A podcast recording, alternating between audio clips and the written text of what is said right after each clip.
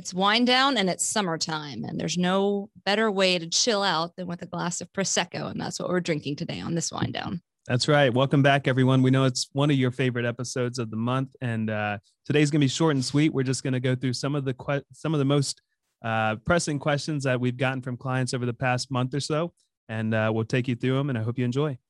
All right. Before we get into the show real quick, I just want to remind you that uh, if you have listened to our show, and you're thinking, man, I would love just to be able to ask my own individual question, not something that Murs and I came up with, feel free to go to our website, and on any page at the top, you'll see a little button that says to uh, schedule a fifteen minute complimentary phone conversation. You click on that, our calendar comes right up.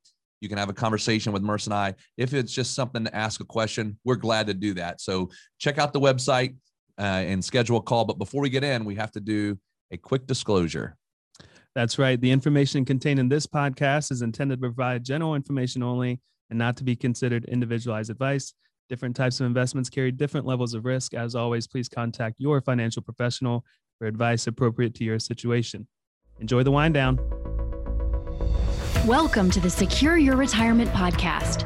This is the place where high-achieving professionals come to gain confidence on how to successfully navigate their transition into and life during retirement. There's no such thing as a passive retirement plan. To have a successful financial future, your plan must be actively managed. Each week, we will bring you action plans and expert interviews that will help you gain insights, learn fresh perspectives, and finally experience peace of mind about your retirement. Here to help you achieve your dream retirement and live the life you deserve are your hosts, certified financial planners, Raiden Stancil and Murs Tariq. Welcome to our wine down. We are so excited to have you with us this month. Uh, we um, are going to do something just a little bit different than we've done before. And the difference is going to be that we're going to present uh, some questions that we have answered, that we want to answer, that a lot of our clients are asking us right now. So Morgan is going to help us with the questions. But it's wine down, so we always start wine down with telling you about what we're actually having while we do this podcast. So Morgan, let us know what we're drinking. Yep. Today, we're actually doing a Prosecco, the La Marca, which is pretty easily found in most grocery stores, but it's just light, summery, and a good way to kick off this wine down or, or any evening or celebration. It's a good one. Yeah, I know it's uh, one of my wife, Taylor's, easily bottle of something to go to because it is just light and refreshing, and it mixes well with certain things. You can drink it by by itself. You can make a cocktail, make a mimosa. So uh, just a nice, easy drink to usually keep in the fridge uh, at all times. So basically what happens uh, in our uh, office is that somebody will call us up and they'll say, hey, can I talk to Murs or can I talk to Raiden? I got this question. And when we get those a lot, we kind of say, oh, this is, must be a common question. Uh, we've done some podcasts uh, on similar topics, but we thought, hey, we're midway through the year for the most part. Why not just go through and and uh, and see what we've got going on that we might be able to answer? And this might be a question you've got as well in your life. So, Morgan, can you do this for us? Can you just tell us all five questions, and then we'll come back and and we'll and we'll. hit the first one. Just repeat that for us on the first one. Sure. So the first one is, what should we be doing to prepare for inflation? What can we do to be proactive when planning for taxes? Should we consider a Roth? Should I keep my life insurance in retirement? And finally, are R M Ds going to be required in twenty twenty-one? So going back to number one, so we can touch on that one. What should we be doing to prepare for inflation? I'll let Murs take this one in the beginning. So we know that inflation has been a very hot topic over the past couple months. Uh, we know what the government did last year uh, to keep us all afloat during the pandemic. And ultimately, that's going to have some repercussions. We don't know what those repercussions are, but inflation has been one of the one of the quick answers is that, yes, with all the printing of money that is going to happen or that has been happening over the past almost full year, that inflation is going to creep up, up on us. And we're already seeing it in certain things, you know, food, the cost of food is going up. The cost of gas has gone up uh, here recently. Uh, the cost of construction has gone up. So materials and everything like that. And so what can we be doing to prepare? Well, um, I think you, uh, for one reason, for one thing, I don't don't think you can overly stress about what inflation is going to do. Yes, it's it's it's a fact of life. It's always there. Over the last ten years, it's been a little bit over one and a half percent. Over the last one hundred years, it's been over three percent. And there's some massive years in there where it was fifteen to twenty percent of inflation. So inflation is going to ebb and flow. Um, I think everyone is somewhat seeing this as more of a short-term inflationary thing to get the economy back into a normal stint. Um, but Raiden, what are your thoughts as far as being able to prepare? What can we do there? Well, I think one thing that's a little bit different about our approach, and I'll just say this, and whether you work with the Murs and I or not, and maybe you're just listening, is I think you've got to really look at the fact that certain types of investments do good in an inflationary type environment. So if you had that idea that you're going to be in a buy and hold, and you're just going to hold those assets no matter what, well, then you're going to have assets that are going to suffer because of inflation, the same as you would have assets that don't do great if inflation is very low. So I think being able to have some kind of flexibility in your investment plan, and what the way we would do that in our scenario is we actually will shift those assets automatically if we start to see certain places making more money. And that's going to happen as we get into an inflationary type scenario. Now, I want to go back to one thing Murs said. Uh, we, we, in all of our retirement financial plans, we plan for inflation. And on almost every single plan, we plan for what we have seen to be the hundred-year average, not the last ten. Now, if you were to look at all those years, and we have a, a list of every bit of inflation year by year, all the way back for the last hundred years, like Murs said, there were periods in there where you might have a year that was a fifteen percent inflation. And then we had periods that was negative, meaning we, we, were, we were going backwards, meaning things were going down in price, not up. Um, When we have big market corrections, that's what happens sometimes. We saw that in oh eight, saw it during the Great Depression. You're going to have a, a deflation, not inflation. So it, it balances out. Um, you, you're typically not going to have a run on inflation, but if we were to have that, we would just need to adjust the overall um, investment plan. So here, big story short, plan for inflation, plan a little bit higher than what's been the t- last ten-year norm. And then make sure you've got an investment strategy that allows you to be flexible, whether that's you're working with somebody like uh, Murs and I, or you're doing it yourself. All right, we're ready for the second question. All right, another common question is, what can we do to be proactive when planning for taxes? So I'll, I'll start this one off. I think taxes, you know, another hot topic in the story with the change of administration, the potential threat of taxes going up. We knew they were going to go up at some point. So now it's, well, how do we navigate them? And I, it, it's really going to come back to the moral of the story for the first question, which is, you know, have a plan in place that can be somewhat uh, flexible and maneuverable. If you're newer into retirement, or you're you're almost to retirement, uh, you've probably already kind of gone through some exercises as to, well, or and and you definitely should if you have not, as to what types of accounts do you have, and what types of cha- uh, tax ramifications do those accounts have with them? So for example, a pre-tax I R A, well, it's pre-tax. You haven't paid any tax dollars on that yet. So you have to build that into your plan, that maybe you've got a hundred thousand in there, maybe you've got a million in there.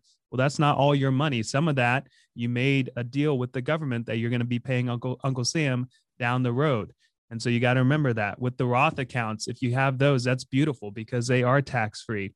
And there's other buckets of money out there that are taxed differently. So that's just the account side. Then there's also things you got to think through when it comes to Social Security. Are you are you earning income to where your Social Security is going to be taxed at a higher level? Medicare, when you're turning sixty-five, there's tax ramifications there if you make too much. And so ultimately, it comes down to planning out how this is all going to play out. And for us, what we're huge proponents of is that retirement financial plan, that kind of That is the foundation. We say it's the foundation of every decision that we're making, and it helps us think through the next twenty, thirty, forty years of your life. Well, I think that answered pretty good. I'm, uh, I'm ready for you to move on there. I'm going to have a sip of champagne. You deserve it. I hope that you are enjoying the show. By the way, if you are in or nearing retirement and are someone who wants to gain clarity on what questions you should be asking, learn what the biggest retirement myths are, and identify what you could be doing to achieve peace of mind for your retirement, get started today by requesting your complimentary video course, Four Steps to Secure Your Retirement.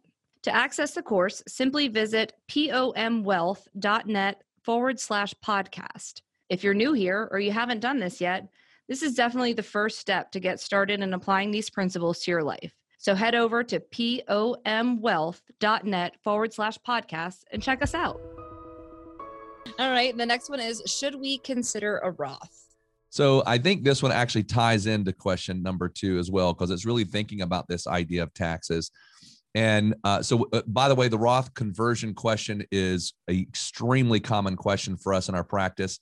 One of the things that we do is we actually have software that actually helps us to think through what a Roth makes sense. It also, in addition, going back to question two, helps us to be proactive when planning for taxes. So we find that there's a lot of things to consider with a Roth, not just the tax perspective. We have to think about, is it going to make my Medicare insurance go up? We, uh, which it, it can do uh, if my income is too high in a year. Um, but is it going to trigger other problems within my tax return? So we want to make sure that we're looking at the whole picture. I would tell you, though, if you retired and you're not seventy-two and you've got a lower income right now, um, a Roth is probably a really good thing to consider for some amount of money. We have many clients that we do Roth conversions, and the tax ramifications are extremely low. So I think that that is something that we really want to make sure that we uh, consider. Uh, so to answer the question, should we consider a Roth? one hundred percent consider it. That does not mean do it. I, but yes, it needs to be in your plan every single year. You need to look at it, because it might be that you can, can, can do the Roth conversion without actually having to pay very much tax. Yeah, I think that's great. I don't have anything to add on that one either. So good okay. job. Question number four, should I keep my life insurance in retirement? So I, I'll go back to, for life insurance and a lot of things, you know, Raiden taught me way back when I started working with him is, you all, I, he, we believe that everything should come back to the why. Why did we do this, or why did we do that? If, if you know the why, then you can, you can understand it conceptually in your mind. Well, if you go back to why you would ever buy life insurance in the first place, I think it comes down to a couple different things. One is you're younger and maybe you have a family and you have some liabilities that if something was to happen to you, you want those to be covered through life insurance. Well, eventually that why starts to change. And we see clients all the time that have plenty of life insurance, but their house is paid off. The kids are out of college. The kids are taking care of themselves, and there really are no other liabilities out there. And, but they're still paying these premiums every single year that can essentially just get annoying. And so sometimes the, the question is, well, I don't, I don't need this anymore. Do I need to keep it? And so going back to the why, sometimes the, there ends up being a client that has a goal. And this is becoming more and more common as we see the potential of tax rates going up, that I would like to leave a certain amount of money behind, whether that's one hundred thousand dollars, five hundred thousand dollars, a million dollars behind to my heirs. And the question becomes, what is the best way to do that from a tax perspective to them? Well, life insurance proceeds are tax-free. So that is almost always the best money to leave behind. And that, if that's your why, the why is leaving money behind at a tax proactive way, well, then maybe it does make sense to still keep that life insurance in play or consider buying more life insurance. So ultimately, it really comes down to having a conversation, in my opinion, as to what the why is. Yeah, and I just want to uh, reiterate, or at least talk a little bit about the fact that Well, a lot of, a lot of folks do not know that you can actually put money into a life insurance policy and it grow on a tax deferred and also uh, tax advantage way that you can actually get the money back out. Now, with life insurance, in order to be able to use a vehicle like that, you do have to go through underwriting, which means you cannot, you have to have, you cannot have the worst of health, but you don't have to have the best of health either. Um, So things like high blood pressure or cholesterol, those kinds of things are not going to prevent you from looking at a life insurance policy. But we have many people, and I think many people should look at life insurance for holding cash value uh, because there's a lot of benefits. One, it's a great alternative to cash in the bank. Number two, if you don't ever use the money, it goes to the next generation, just like Murs just said, one hundred percent tax-free. And so that is just a huge advantage. So I do believe that there are opportunities to have life insurance in retirement. And it's not so much that you're saying, I need life insurance because I'm going to leave somebody with debt, but much more about well, wealth transfer or safe cash alternatives. So again, I think it's just a question you do want to consider and talk about with your financial planner. All right. And finally, are R M Ds going to be required in twenty twenty-one? So okay, first of all, Murs, if you start, that's okay. Can you make sure we define what R M D is? Yeah, that, that I was going to do that. I, and Morgan, thank you for saving the, the easiest one for last, because I think there's a quick answer here, but before we give you the quick answer, you might want to understand what an R M D is, which is a, a required minimum distribution. And it's on your qualified accounts, more, more commonly known as your four oh one k and your I R A type assets. Um, essentially, I said it earlier, you made a deal with the government that said, I'm going to get a tax break for putting money into these buckets, but at some point I have to pay the taxes on this money. And the government came out and said that, well, that age is going to be seventy and a half. And so at age seventy and a half, you're required to start taking money out. Well, last year in twenty twenty, there's this thing that came out called the Secure Act, and they pushed it to age seventy-two. So anyone that is not seventy-two yet, your R M D age is age seventy-two. Which means it comes down to a, a formula that the I R S has come up with that says, um, here's how much you need to take out based off of your total I R A assets. And once again, that is fully taxable money. So something to consider as to what your R M D uh, fallout's going to be every single year. Um, but the short answer to the question, is it going to be required in twenty twenty-one? Yes. The answer is yes. Last year, it was waived because of the pandemic, because people were hurting all over the place from a job perspective. From an income flow perspective, the government says, you know what, we'll give you a break this year and not require any R M Ds in twenty twenty. We were wondering about that this year. We like to think we're pretty important people, but we don't have an ear as to what's going on inside the government. I don't think anyone does. And so we cannot say that it will be waived. Very likely, it, I mean, my answer is yes, it is, it is there. So plan on it. Make sure you take it by the end of the year. Otherwise, there, there are uh, penalties in place if you don't take it by the end of the year. All right. Well, we have gone through what we've considered to be kind of our top five questions that people have uh, been asking us this year. So we hope this has been a little bit helpful. We always encourage you, if you've not had a chance, go visit our website, pom wealth dot net. I always encourage people to go to the blog page because we have a new article that comes out every single week around topics to help you make sure that you have a good, secure retirement and peace of mind. So check that out. And at the top of that page, you can see a place that if you need to have a conversation, would like to have a conversation with Murs and I, you can schedule it right there on the website. Thank you so much. We'll talk to you soon. All right, everyone, that wraps up today's episode of the Secure Your Retirement podcast. If you found value in today's episode, we would love nothing more than for you to head on over to iTunes and give us a five-star rating and a review.